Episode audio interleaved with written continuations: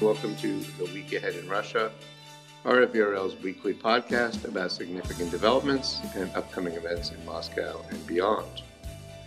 I'm Steve Gutterman, and my guest today is Daniel Speckhard, who was the U.S. ambassador to Belarus in 1997 to 2000 and is now president and CEO of Corus International, a global development and humanitarian assistance organization that has been involved with aid efforts in Ukraine since shortly after the start of Russia's full scale invasion in February 2022. Among other roles, uh, he has also been U.S. Ambassador to Greece and Deputy Assistant Secretary General of NATO for Political Affairs. And uh, before uh, he was the envoy to Belarus, he was the U.S. State Department's ambassador at large for the newly independent states uh, for, from 1993 to 1997. So, really, a wealth of experience um, in the region. Ambassador Speckhard, thanks very much for, for joining me today. Thank you, uh, Steve. Appreciate the opportunity to be with you here today. All right. Well, it's great to have you on the podcast. Um, now, I'm going to try to keep my questions fairly short and straightforward. Uh, first, I'd like to ask um, about Russian President Vladimir Putin's announcement publicized by the Kremlin over the weekend uh, that Russia will be able to position tactical nuclear weapons in Belarus by early summer of this year, uh, in about three months.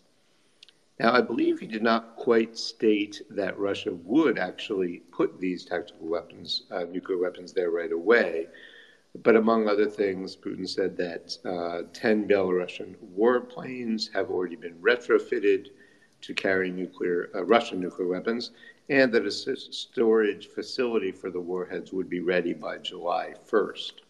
And he said these weapons, um, when they're in Belarus, would remain under Russian control.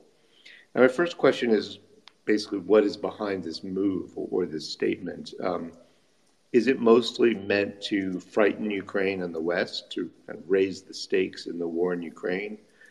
And, and does it increase uh, dangers, uh, or is it mainly kind of saber rattling uh, propaganda? Um, related question is it, in terms of Belarus, is it partly intended to bind Belarus and Alexander Lukashenko closer to Russia? Apologies, uh, maybe that's more than one question, but I would welcome your thoughts, uh, Ambassador Speckhard. Well, uh, good question. And I think the rule number one for any Russian leader is to look tough. So I think the starting point for this is that uh, Russia is on its back foot in the war in Ukraine. Uh, and in response to this recent announcement by the UK that they're going to be giving armor piercing ammunition uh, to Ukraine, uh, Russia needs to look like they're being tough and responding in kind. Uh, and I think this was the next thing way to raise the stakes here. I think first and foremost, though, it's for their domestic audience, right? This looking tough part. Uh, but it's also a reminder to the West to not get complacent. You know, they are on their back foot. Their conventional forces have been seriously deteriorated and weakened as a result of this war, uh, and they don't have a lot to bring to the to military security situation right now as it relates to Europe. Uh, and so, reminding everybody, hey, we're a nuclear power, is a way to kind of try to rebalance what feels like uh, an out of balance uh, security situation in Europe right now for Russia. As to the question of integration with Belarus, um, it will certainly have impact on the further subjugating of the country to the idea of a greater Russia. Uh, but I don't think that's the reason it's happening now. Uh, what you do notice is that the response of Belarus, I thought was interesting, that was saying that they were going to be forced to accept uh, nuclear weapons on their territory. You know, that's not language that you normally use in the context of this uh, strong, uh, uh, normally positive relationship between the two countries. So it's certainly something that's not in Belarus that they're looking forward to, excited about. The population as wants. Um, but it's something that they're going to be forced to do. And then they blame the West in those responses for the West's provocative actions in, in Ukraine. I think where it's headed towards is a permanent Russian base uh, as a first step towards this reintegration into a greater Russia uh, by uh, Moscow, and that's going to take some time. But I think once that's the dangerous part of this step. It's the most dangerous, less for Europe, the rest of Europe, because these nuclear weapons, they have so many nuclear weapons already. The threat there of nuclear um, war is always overhanging all of us because of this. But it's more of the threat uh, and danger to Belarus and its sovereignty this is likely going to be a step that's going to be hard to to reverse. I just wanted to follow up, um, Ambassador Speckhard. Uh, one thing you mentioned was that uh, this this uh, is an effort by Putin to look tough, uh, including uh, in front of the Russian audience, and he's equating. He's kind of equating this uh, the the use or deployment of nuclear tactical nuclear weapons in Belarus with the British uh, plan to provide Ukraine with um, armor piercing weapons that include uh, depleted uranium. But so, so Putin's kind of casting this as, as a nuclear response to, to a nuclear uh, step. But in fact, that's, that's actually false, correct? Because the depleted uranium weapons are not actually nuclear weapons. Yeah, I mean, this is actually, they know that, and this is actually ridiculous. You know, uh, uh, the depleted uranium has less uh, radioactive content than natural uranium that's dug out of the ground. It's, it is used in weapons to make them much more effective in terms of piercing armor or to use them in tanks to protect in terms of armor. But this is kind of a, you know, the issue of, you know, can you knock a tank out on the battlefield versus tactical nuclear weapons, which I'm sure our audience knows what can do in terms of uh, the escalation of war and the damages to civilian populations. So it's it's uh, completely a different story, but they're t- taking advantage of that to try to, you know, try to confuse people and look tough and try to blame the West for the escalation. Right. Okay. Thanks very much. Um, and I guess another follow up. This you, you, might get into this when I ask the, the subsequent question, but um, you mentioned uh, the idea that this is kind of uh, really has has uh, repercussions for, for Belarus in terms of being subjugated further, uh, drawn further, drawn closer to to Russia. Um, you know, with with potentially a you know permanent base.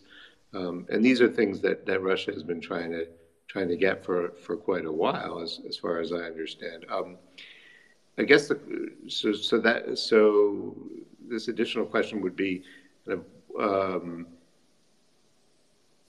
how uh, how much does the does Belarus's future kind of depend on uh, the outcome of the war in in Ukraine?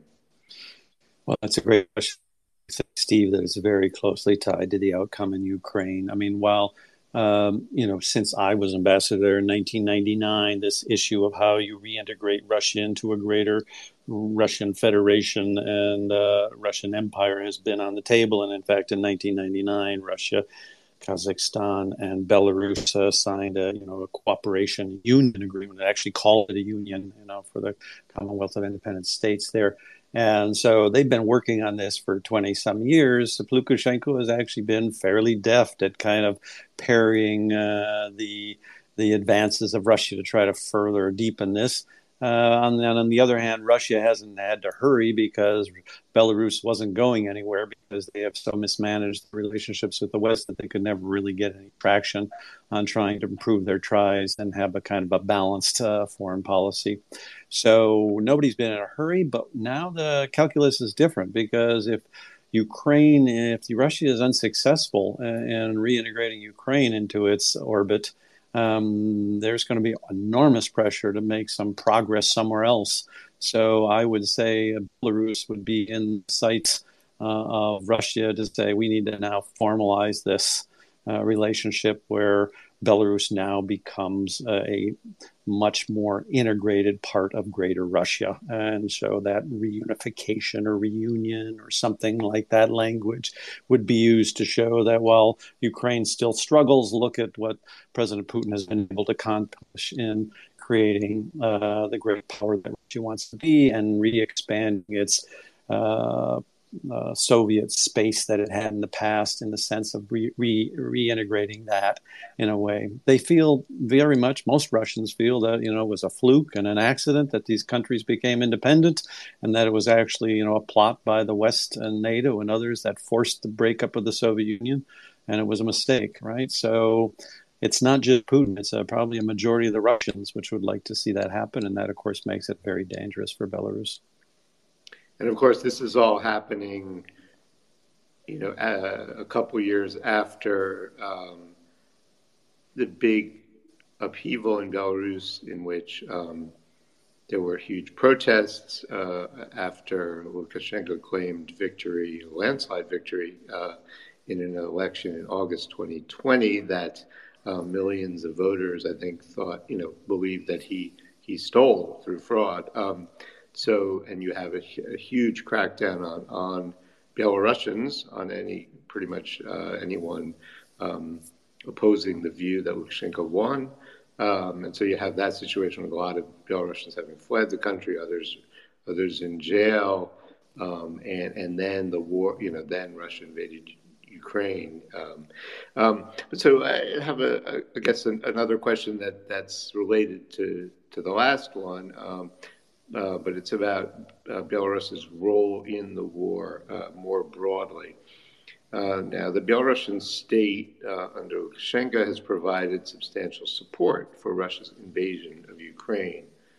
Among other things, some of the forces that drove toward Kiev um, unsuccessfully in the first days of the invasion in February and March 2022 some of those crossed into Ukraine from Belarus, heading south. Um, and, and Kiev is, is fairly close to the northern border, the border with Belarus, but uh, you know those Russian forces didn't make it, and that was a, a big, um, uh, huge early setback. Um, you know, Putin widely believed to have uh, expected and hoped that uh, essentially could bring Ukraine to heel within within a few days. Um, or, a few weeks at most. Um, but but so far, despite that, or or there's been there's been that support from Belarus, but Lukashenko has not sent Belarusian forces to fight alongside Russian troops in Ukraine. Do you think that may change, uh, Ambassador Speckhard, or is it something that's out of the question? Well, I don't think it's out of the question. Uh, I think they, uh, you know, it, there probably have already been a fair number of Belarusian military uh, personnel that have been borrowed by Russia, the ones that they need, or special capabilities, or others, and are already working to support the Russian military in its fight in Ukraine. Um, so I think they're probably already using many of the skilled uh, capabilities that they can get their hands on, and it's just kind of more hidden, as Russia is known to do in the past. But in terms of a greater expansion to bring the Belarusian military into the, this conflict, my guess is that it's likely to be avoided unless the situation gets even much worse for Russia. And that is because I think the strategic calculation, probably for certainly for Belarus, but also for Russia, is not to bring Belarus into the, the armed conflict because there's this kind of uh, unwritten uh, code here that the West, as they provide weapons to Ukraine, is saying to Ukraine, you cannot use any of those for uh, attacks on Russian soil. And now we know there's been a few ammunition dumps that have been attacked in Russia and other kinds of things. For the most part, Ukraine has been very careful not to expand the war into any Russian territory, right?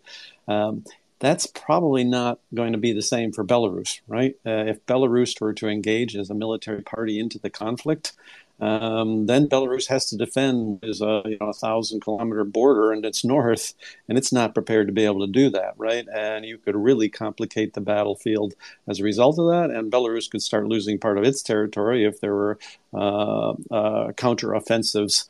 In, in, a war that included Belarus. So I think for now, the Russians probably have calculated it's much simpler to keep the all focused on inside Ukraine and have kind of a symmetry and a protection for Russian territory that they'd lose if Belarus got into the war. Okay, that, that's that's very helpful. Um, uh, I just wondered, sort of a follow up on that. To what degree? I mean, especially after after the um, the protests and, and, crackdown or continuing crackdown in in Belarus. Um, I, it always struck me, um, and, and, including I think the time that you were that you were in, in Belarus as U.S. ambassador, um, that part of the secret to, or, or, one of the biggest ingredients in what popularity Lukashenko had was, um, as there were, as Russia was fighting, um, you know, wars in Chechnya, in part of Russia, but um, was mm-hmm. sending uh, Russian soldiers to fight and die in Chechnya. Um, Lukashenko was seen, I think, in Belarus and also by you know by some in Russia as kind of well, at least he's not sending um, sending their boys or our boys um, to fight, and at least you know they we we have peace. I think was the view of, of, of some Belarusians. So what? Uh, but after all the after all the upheaval, what is the is that still a factor in, in like um, I mean, you, you're you're saying that essentially Russia probably at this point isn't isn't wanting to get Belarus fully involved. But what degree is a fa- is that a factor that kind of um, resistance or opposition um, in Belarus among Belarusians uh, to to having yeah. to being involved in the war? Yeah, for for better or worse, you know, Lukashenko is still enormously popular in uh, in Belarus, and you know that's kind of quite a bit different than the Ukraine situation, where they had such a large democratic opposition force over the years, and then it actually became the government, and then when Russia started playing in those politics, that created people in the street and stuff. The size of the kind of democratic forces in uh, Ukraine are so large, whereas in um, Belarus, they're actually fairly small in terms of those who are really capable of, uh, you know, kind of speaking up and speaking out uh, against kind of the authoritarian structure of the government there. Um, the rural people, by most part, support that strong leader that Lukashenko is. But at the same time, there's little understanding there, right? And the understanding is that Lukashenko understands his population, Belarusians aren't Russians, right? Belarusians don't want a great power. They don't even want to be part of a great power. They the history of literally centuries of Belarus, and they have a saying is essentially the saying is at least we have bread and salt, right? As long as you have bread and salt and there's no war, you're okay. This is a country that's been uh, over history every 50 to 100 years, you know, march armies have marched through it all the way back from the times of Napoleon, right? They hate war. They want. They are peace loving people, and so Lukashenko knows this, right? And his tightrope here is how to appease Putin and show that he is a strong ally and supporter because he really has nowhere else to go economically and security wise. But at the same time, his people also um, enjoy the fact that they're independent are close to Russia, but that they, they don't have to be part of this war. Um, and so he's reflecting that. Whether he'll be able to succeed in keeping uh, Belarus from getting more engaged, that's a big question. As you see with this week with this issue of tactical weapons, you know, it really is the start to kind of pulling Belarus in a much more integrated way into the security uh, structure of Russia. All right. Well, that I mean, I, I think that's really fascinating um, and, and, thorough analysis. Um, I like the uh, description of Lukashenko on the tightrope, which, which um, you know, it's always it's always been, you know, every every every kind of trip, every meeting Lukashenko and Putin have, and, and they have quite a few. You know, there's always speculation. Well, is this going to be the time that, that kind of Russia really ropes uh, ropes Belarus in? Um, but I, I, guess we're seeing you know steps steps uh, toward that since since the uh, protests over the election and, and especially since um, the since the the Russian uh, full scale invasion of Ukraine. Yeah, I also think, Steve, it just it's so much harder now. You know, in the past, Lukashenko constantly, every three to five years, tries to make a new balancing act with the West and the EU, and he'll reach out, and he just has been incapable of sustaining it because something interferes in his own mind and his own uh, political calculation, usually the domestic political challenges he's facing with opposition, you know, and he'll bring down a commercial airliner, force a commercial airliner down or something, and it just throws everything off. I think what we see now with the war in Ukraine, it's going to be almost impossible for him to open doors right uh, there.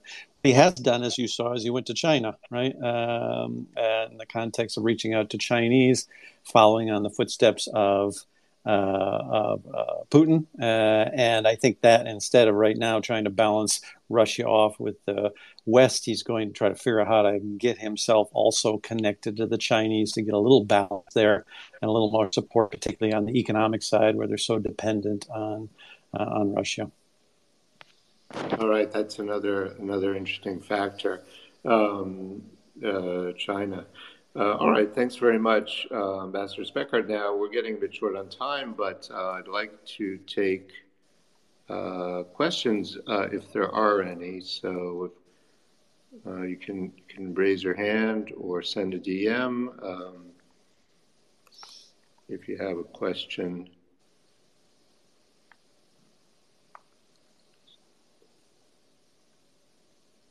We'll just give it a few moments here.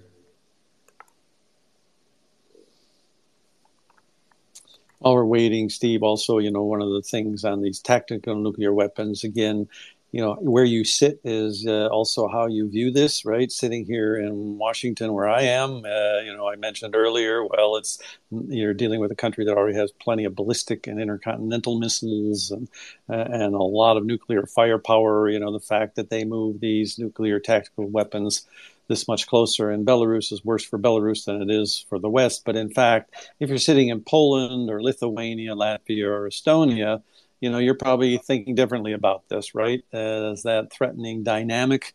And it's not just used as weapons in the context, but you got nuclear nuclear warheads sitting close to your uh, close to your border, right? What if something goes wrong, even if it's in Belarus? The fallout of those kinds of things can cross the border pretty quickly. And the nuclear context, you know, this is not something like it is in the U.S. where we kind of just think about it as this, you know, uh, hopefully never to be seen kind of dynamic again in the world where they were living next to Chernobyl, right? Uh, and you have accidents related to nuclear power, uh, and it can have a fallout that has devastating consequences that's going to last for thousands of years in parts of, of Belarus and uh, Ukraine. So if you're close by, nuclear weapons getting any closer to you, uh, especially um, you know Soviet ones uh, that are, are, Russian now, perhaps slightly more modern Russian ones, but still you know questionable um, uh, protective capacities, you start to worry. Right, and I guess you know Belarus to some degree is kind of a black hole in terms of you know from outside knowing what's going on uh, there. So yep. You I guess that would add a add an element. Yep. Yeah, and protection of the security, the services, and the forces and stuff. As the whole, as you think about the whole military of of Russia being completely involved in this Ukrainian war, what does that tell you about kind of the security around their nuclear bases, the staffing of their nuclear forces, and other kinds of things? I'm sure, of course, they still have very capable uh, nuclear uh, competent soldiers, but you know, as they get squeezed people people should be nervous, right? And so I just wanted to make sure I I was sympathetic to if you're sitting in that neighborhood, uh, this may feel a lot different to you than if you're far far removed here in the United States. Yeah, absolutely, and and you know it's kind of ironic or or um, sad that these are these are questions that were supposed to have gone away, you know, as long as 25, 30 years ago when you know, there were agreements to when all the uh, nuclear weapons in the in the in the former Soviet Union were, were, were moved to Russia or, or eliminated. So, and now, now this is a new step by Putin. Um, and I, and I guess you know one of the main uh, points or reasons behind it is is to is to uh, try to coerce uh, the West, including Eastern European countries, um, countries close to Belarus, uh, to to kind of pressure Ukraine to back down. But I guess so far we haven't really seen haven't really seen much of that. Um, there still seems to be quite quite a lot of unity. Um, you have in, a question in, there from uh, Daniel Asher. If you wanted to go to that, Steve. Yes, thanks very much. I will do that. Uh, Daniel, uh, go ahead. Uh, you can speak. Hello, everyone. Mic check. We yes, we can hear you well. Thank you. Thank you. Um, yes, yes. Thank you for uh, uh, for this discussion. Um, Daniel, uh, you you mentioned that where you sit, whether you're in Washington or whether you are um, in Estonia or uh, uh, any way close to Russia's borders, would um, would impact how you see the situation. And it seems that the um, that the public support for Ukraine and for joining NATO and countries like um, like uh, Finland is is really outstanding. So, um, what this what I mean, what this would suggest, don't you think, is that being acquainted with with Russian use of force and nuclear blackmail and the consequences of it seems to be uh, what the population there is um, is is actually acting from and standing up to Russia. So so they're not swayed. So is this not really just for the local um, the the the Russian public? Uh, it, it's it it, sh- it cannot and is not and should not impact um, any anyone that uh, that would rather stand up to Russia. I yeah. is there any impact apart from from the play to the domestic audience? Well, I think you're right that primarily it's the domestic audience, but uh, I think as a long-term observer of Russia, there's still in my mind, I don't have 100% certainty that Russia wouldn't use tactical nuclear weapons in the war if it got completely, you know, you know so routed that it had lost essentially the war, that they wouldn't just play the spoiler in that territory. And that, you know, is unconscionable and unimaginable by us in the West, but it still is something that creates a doubt in the mind of myself. And so I assume that as well as those people who are still in public policy and government positions in, in Europe and the United States. And so that reminder just out there, Putin kind of threatening in this way that is not really appropriate for a world leader to be doing keeps people on edge uh, and that being on edge keeps the calculation off i think what you were suggesting though that i do think is right is both this and the continued attacks on civilian infrastructure keep the West coalesced in this war supporting Ukraine. The reality is the Russians are the worst enemy. If they would just down, you know, turn the temperature down, soften everything, pull back on the war a little bit, hold their current spots, get it in kind of a stalemate approach, not push on Bakhmut, the West would start losing interest, not because they don't care, but because there's so many other issues going on. But the West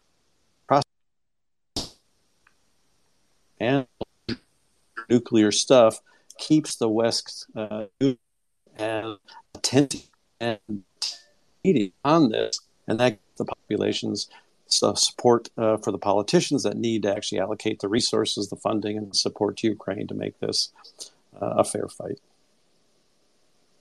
All right, thanks very much, Ambassador. Um, let's see if we have any other questions. Um,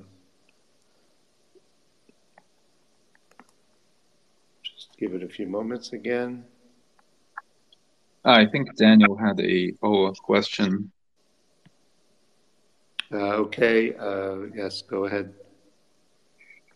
Yes, thank you. Um, how does the threat of tactical nuclear weapons at the scale that they are at differ from uh, a large-scale conventional attack, which we've already seen, and uh, other than the fact that it's a nuclear weapon and has political blowback and how is it different from the the nuclear terroristic use of the Zaporizhia nuclear power plant? Yeah, oh, well, um, I think the co- connection to Zaporizhia is a good one. I don't think there's much different there. I think compared to conventional weapons, though, especially for people in this region who understand what the results of Chernobyl was and the large swaths of Belarus and Ukraine that are no longer able to be farmed, lived in, habited. You know, these are essentially, if you drive through these cities and towns and villages that were part of that fallout, they're they're ghost towns, right? And so the difference is after conventional war, people can rebuild and move back to their uh, towns of origin and stuff where tactical you know, weapons you can't. And also, of course, there's the, you know, the devastation. You, you can't be at all precise. And of course, Russia hasn't been being precise and they have been attacking uh, infrastructure, civilian infrastructure. But the the ability to be uh, more careful on civilian casualties, even much less in the tactical sense. So, uh, but you also highlighted Daniel, and I give you that as well. It's the it's also the psychological impact of moving into this phase that would be so dangerous uh, for the world to kind of cross that line. And once you cross that line, how do you ever go back once uh, once you've been there? All right. Thanks very much uh, for the questions and, and, and the answers. Um, we'll see if we have any, any more questions. We have time for one more, I think. I guess we can uh, wrap it up here. Uh, Ambassador Speckhard, um, very fascinating, um, and thanks very much for, for, joining us. It's been a pleasure, and I really appreciated uh, connecting with all your listeners. Have a great week. All right, thank you. Uh, once again, I've been speaking to Daniel Speckhard, who was the U.S. ambassador to Belarus in 1997 to 2000, and is now president and CEO of Corus International, a global development and humanitarian assistance organization that's been involved with aid efforts in Ukraine since shortly after the start of Russia's full scale invasion in 2022. And my name is Steve Gutterman, editor for Russia, Ukraine, and Belarus in the Central Newsroom at RFE/RL. As I mentioned, this conversation will also be published as a podcast, and you can subscribe to The Week Ahead in Russia and other RFE/RL podcasts on Apple, Spotify, Google, or wherever you listen to podcasts. Uh, I'll be back next week for another edition of The Week Ahead in Russia, and please keep an eye out for the next edition of my newsletter, The Week in Russia, which comes out almost every Friday. Thanks for your questions and thank you for listening.